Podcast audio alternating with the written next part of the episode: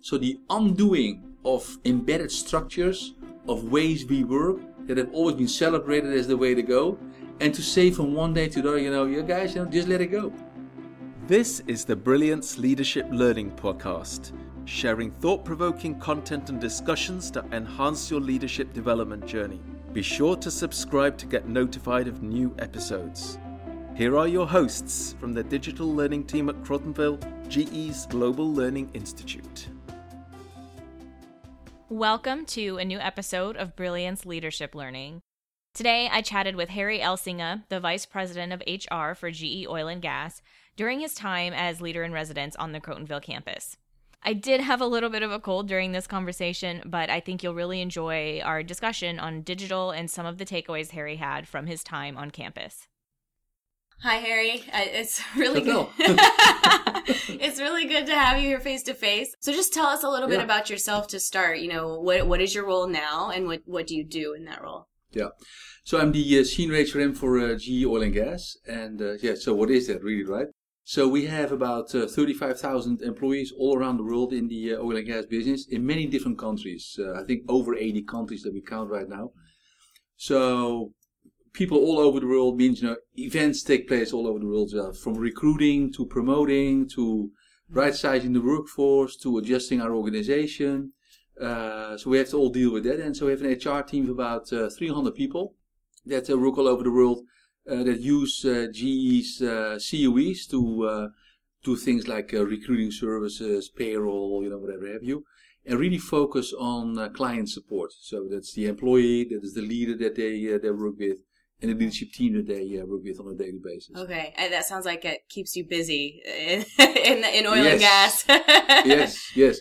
Yeah, it's a fun business, very dynamic, very yeah. vibrant, right? So you wake up in the morning and then uh, Asia is already, you know, uh, done working basically. Mm-hmm. Uh, so it's great to check in with these guys, and then you know you kind of check in with Africa. So the clock really rolls around the world, and makes makes it very uh, very exciting and very eventful. Yeah, yeah, yeah. And so, where are you based now? That's a great question. I'm uh, based from various locations. So I uh, work for about uh, 20% of my time out of London, where our headquarters is. But the headquarters is very small. It's only about uh, 80 people, which is a good thing. You don't want your headquarters to be too big. Uh, so we'd rather lean into GE, you know, for some of the services. So about 20% in uh, London. Then I would say 25, 30% in Houston. And then the rest of the time is really kind of, you know, where the business brings me. So it could be Latin America, could be Sub-Saharan Africa, Middle East, or Connecticut. Sometimes yeah, I work yeah. a week from Connecticut just to catch up on things and uh, do my little shopping list with the headquarters team uh, now in Boston these days. Yeah, yeah, yeah. And have you been to Boston yet? Not yet. I'm going to go there soon, but uh, yeah. actually looking forward to it. Yes. Yeah, yeah, yeah. Very nice. So I know that while you're here, um, we are here on the Crotonville campus, and um, you know, as I've mentioned to our listeners before, we have leadership classes that take place, um, multiple classes at a time usually. And so, um, as you've been going around and just listening to some of the things that are going on in those classes, what are some things that have stood out for you that they're talking about or thinking about? Right. So the first thing that uh, that hits you, despite the fact that I've been here several times in uh, it's a wonderful facility. And I think, you know, GE can, can feel really good about having a facility like this and the kind of uh, staff that we have around. But the number one thing that strikes me the energy. Mm. Huge energy. People are very passionate, they're very enthusiastic about what they do here. They follow classes in uh, various uh, areas from leadership to picking up a new competency or getting better at something more like a behavioral skill. But the energy that strikes me and why is it so important is that, you know, so when they do the class for a week or a couple of days or two weeks, they go back home to their home team and they bring this energy back to their team as well. This huge spark of uh, vibrancy around this is the company I work for, this is the company we work for here in location X, Y, or Z, or in business you know, X, Y, or Z. And um, it has a uh, it's sort of a retaining effect. It has a uh, like a corporate culture type effect, right? A sense of belonging. This is why we're here. Mm. And I'm sure, you know, after a few weeks or so, they will wear off. But then there will be somebody else from the team, you know, they will cycle through the Crotonville experience. You know, I think it is, uh, so first of all, it's a great learning experience, but it's very rewarding and very energizing in the sense of, you know, this is a great company to work for. And I think when we talk about what, how do people develop themselves when they're not at a face to face class? So throughout the year, all those other kinds of things that one can choose to do. To you, what is the importance of learning on an ongoing basis? So first of all, you want to have you want to make sure you know that you have capable and competent uh, people in the field, you know, whatever you are. Because our customers expect nothing than the best, and they should have nothing mm-hmm. than the best. So the best uh, field engineers, the best engineers to deal with, because uh, we take a huge pride and big responsibility you know, on the things that we, we make and service in uh, in GE, whether that's digital, whether that's a product, or whether it's a service that we, we offer. So I think that is very important. But I also think for people, you know, as an individual, uh, you want to enhance your career. You want to grow your your domain expertise. You want to grow and enhance your leadership skills. Uh, you want to experiment right, in a safe environment. You know, where you say, okay, I'm going to try to improve my on-stage presence. Yeah. Uh, so you can leverage the Crotonville campus for that. You can also leverage uh, the Brilliant You online services. Mm-hmm. You can uh, work with your manager as a coach, etc., uh, etc. Et so there are many opportunities to develop. And I think the uh, the benefit of uh, working in GE is that we really re-emphasize and emphasize ongoing learning. Very, very important for everybody. And for you personally, what has been something that's been really helpful to you, whether it's been something in your personal life or something at GE that you feel like has really helped you as a leader? I think the uh, the aspect of uh, scaling up. So some things that worked for me uh, maybe five years ago or ten years ago in a set environment, that was all great. Let's say you know communicating with my team. Well, if you have a team of ten people, the direct communication is very easy, right? You see somebody in the office and you talk to them. But as your team grows over time, you have to learn as a leader how to scale up your communication skills, how to scale up your uh, your way of influencing your peer uh, network, etc., etc.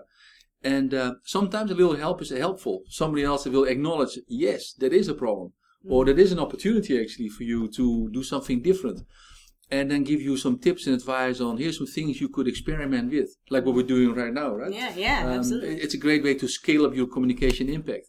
I think there's probably a lot of leaders who have a hard time making themselves vulnerable in that way and saying, hey, maybe I don't have all the answers to things. So, um, you know, if there's an individual or even as an organization that's looking to improve, what advice would you give them?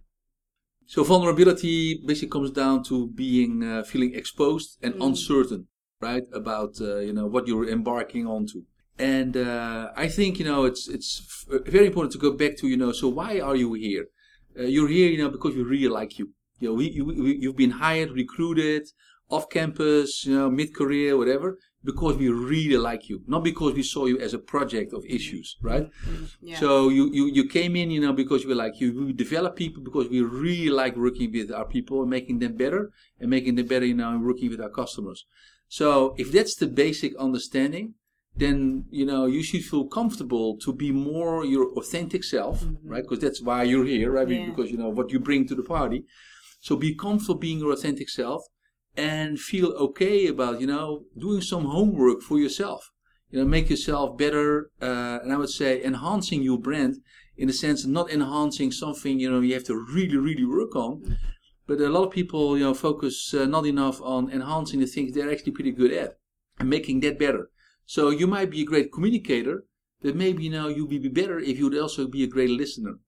And we can help you with that. So sometimes, you know, uh, the vulnerability is uh, not as bad as people think it is.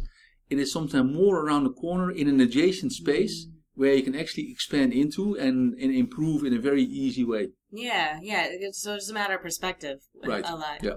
So, speaking of digital, you mentioned digital earlier. How is digital changing what you do, just in general, in your business and as a leader? Yeah. So, great question, and definitely a uh, an, an, area of attention. So, where do we see it? So, if I stay very close home in uh, human resources, the function itself, right? The digitization of the function, the portals that are available, the access to data, not so much as a data lake or as a data pool, but as a meaningful source of information where you can interconnect things. You know, a simple thing as an org chart that tells you more than an org chart, but tells you about, you know, what's the background on something or on a person, uh, what's their compensation profile, more information around, uh, you know, their performance development, you know, things that are relevant to a individual, right? Mm-hmm. Things that help you to make decisions or at least have a view on, you know, who they are and what they can do for the future in the company.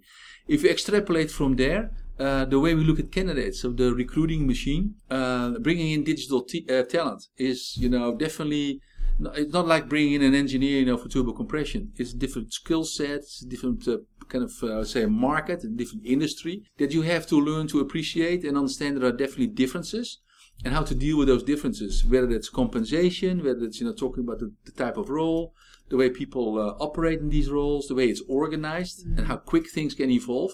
Uh, instead of putting the blueprint of GE on top of it or the overlay that we know, yeah. time you know for this new perspective and be open to that and change along. I mean, and, and pretty quick. Okay, so kind of to paraphrase what you said, the tools that that you're using to to recruit and retain, but also how you do that, you know, to as a the process. way you work. Yeah, the way that we work. Yeah, absolutely. So, what do you think has been the most difficult for you in terms of adjusting to a digital world? Eh, like the way that you work or the way that we have to look at problems differently or anything like that? I, I think, Chantal, you know, and that is not only for digital, I think that's with change in general. Yeah. So, the so doing something new is not as hard as undoing what people are used to or what you're mm. used to yourself. So, the undoing of embedded structures of ways we work that have always been celebrated as the way to go. And to say from one day to the other, you know, you guys, you know, just let it go. Yeah. You know, those days are over. is the hardest thing there is. yeah, I know that's true. Yeah. And that's so. Yeah, when we got we talk about learning, one thing that I am really passionate about is is kind of that unlearning and the process of that. And um, you know, we've talked in earlier discussions with folks about um, your expertise blinding you. You know, people get really uh, you know, prideful about the stuff that they know. Yep. And so when change happens, it can just feel like, you know, you're taking something from me. Uh, but I think it's really important to uh, kind of intertwining some of these concepts we've been talking about. Um, you know, just because you might need to shift to something doesn't mean that you're not still good at what you're doing or, or things like that. Right. So I think it's important for us as a company to recognize those those things and as individuals so when you think about uh, just the concepts of, of everybody being a leader, what do you think about that in, in an organization? Yes, I think uh, I think that's a very valid point. Everybody has their own responsibility uh, and accountabilities, you know, towards customers, towards colleagues, uh, peers, to uh, to do the best they can do, to deliver their best work. That means, uh, for instance, we're sitting here in Crotonville, being responsible for self-development that you grow yourself, that you continuously improve, you know, what you do, that you refresh and reset, that you understand the digital space better, how you can play, but also uh, how not to block it, how not to block the progress that we like to make as a uh, company. So if you cannot enhance it, then don't stand in the way. It's also important to know your Yeah. your spot there. I think constantly, you know, developing your domain expertise to, to be a leader in, you know, the area that you operate in is important. So it's not always leadership in the sense of, you know, how many people report to me, right? I think it is more, you know, leading through influencing. And so somebody made a great uh, observation uh, this week and said, look, you know, the fact that we organize ourselves in, for G, you know, Oracle as a tool, you know, organizationally, so we can administrate everything, that doesn't mean that the organization that sits in Oracle is the true organization that I lead. Mm, And I thought it was a really good observation. Um, because you lead the true team is the people that you touch, that you influence, that you work with on a project basis. And I think in that sense, everybody is a true leader. Yeah, yeah. No, that just reminded me. Um, John Rice was just talking to us earlier um, this morning, saying that you know back when he started, it was you got your job description. This was your manager. There were no dotted line things going on. Um, and he was just emphasizing the same thing. Now your team is is not just your team. You you're on one team maybe in the morning, then you get on a phone call later in the afternoon, and you're on another team. Right. And maybe in the evening, you know, you're calling somewhere else, and you're on another team. So Correct. Exactly, and it, it's so true. And uh, you're right. It kind of uh, go, goes around the world. It goes uh, through different project teams. Uh, some teams you're assigned to, some teams you volunteer to participate in. Uh, and I think that also says something about leadership. The uh, evaluation of leadership and the way we grow leaders is no longer through the eyes of the team that you work with every day. It's a much larger team, and it's very dynamic. It changes constantly. Yeah.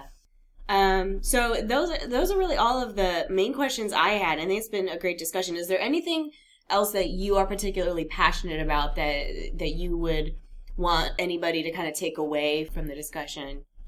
No, I think um I think there are three things that we talked uh, to people about, you know, while here on campus uh, quite a bit, and more to come. Mm. But I think the uh, the element of uh, being authentic, and we touched upon this uh, earlier. You know, be comfortable with yourself.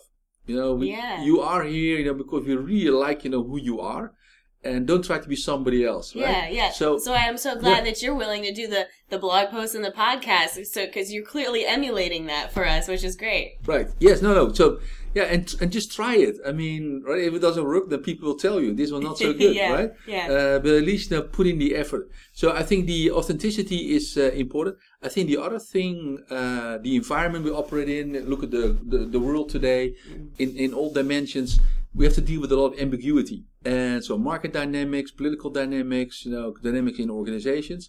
So uh, be a leader also in dealing with ambiguity and communicating in an ambiguous world.